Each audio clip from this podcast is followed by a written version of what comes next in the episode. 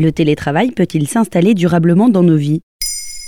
Merci d'avoir posé la question. Les vacances d'été touchent bientôt à leur fin. Pas question de se larmoyer, il est plus que jamais temps d'en profiter. Pour l'occasion, maintenant vous savez, vous propose une semaine farniente avec comme toujours des sujets variés. Bonne écoute la crise sanitaire a démocratisé le télétravail. De nombreuses entreprises qui ne l'instauraient pas jusqu'ici l'ont inscrit dans leurs accords. Certaines startups misent quant à elles sur le full remote qui permet de télétravailler à 100%. Ces bouleversements interrogent aussi quant à notre rapport entre la vie privée et la vie professionnelle. Mais le télétravail est vu comme une aubaine pour les plus jeunes. Un rapport intitulé People at Work 2022, l'étude de Workforce View, publiée en juillet 2022, a mis en lumière un chiffre important. Parmi les interrogés, 53% des jeunes âgés de 18 à 24 ans seraient prêts à quitter leur entreprise si elle supprimait le télétravail et décidait d'un retour au 100% présentiel.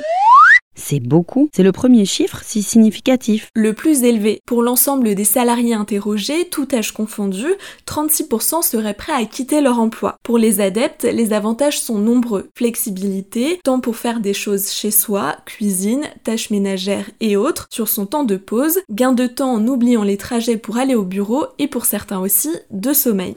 Une jeune femme de 23 ans, Marina, a expliqué son point de vue à 20 minutes. C'est un confort de vie permettant de trouver un équilibre personnel. Je me sens moins sous pression, je prends plus facilement le temps, là où en présentiel, je me dépêche de terminer pour partir à l'heure afin de faire toutes les tâches qui m'attendent à la maison. J'économise énormément en charge mentale et financièrement au niveau du trajet. C'est aussi la possibilité de vivre dans une autre ville et de venir une fois par semaine ou une semaine par mois, par exemple, à son bureau parisien grâce à un abonnement de train avantageux. La tendance est observée par les spécialistes. Audrey Richard, la présidente de l'Association nationale des directeurs des ressources humaines, a confié au monde.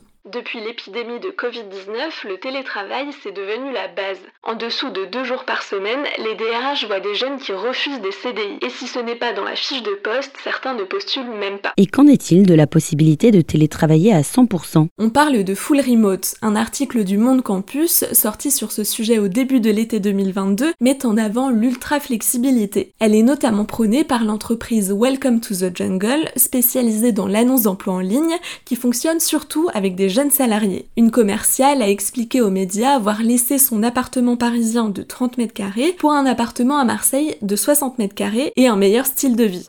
Et il semblerait que les managers soient davantage enclins à travailler avec des salariés à longue distance. Une étude d'Opinion Way datant de juin 2022 souligne que 35% des 400 chefs d'entreprise interrogés sont favorables au télétravail de leurs salariés depuis l'étranger. Et puis, il y a la combinaison du travail et des vacances. Cette pratique se développe. On parle des tracances comme d'un nouveau phénomène. Ce terme venu du Québec consiste à travailler dans un lieu de vacances ou qui ressemble à un lieu de vacances. Par exemple, chez les parents qui ont une piscine ou avec des amis en louant une maison dans le sud ou même depuis l'étranger. Cela permet d'optimiser son temps en utilisant notamment une semaine avec un jour férié pour partir quelques jours et travailler depuis là-bas.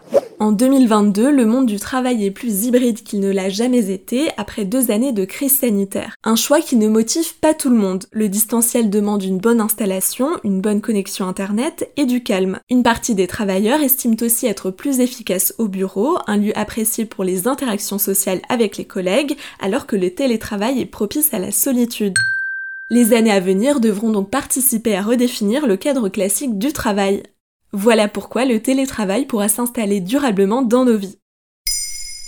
Maintenant, vous savez, un épisode écrit et réalisé par Pauline Weiss. Ce podcast est disponible sur toutes les plateformes audio et pour l'écouter sans publicité, rendez-vous sur la chaîne Bababam Plus d'Apple Podcast.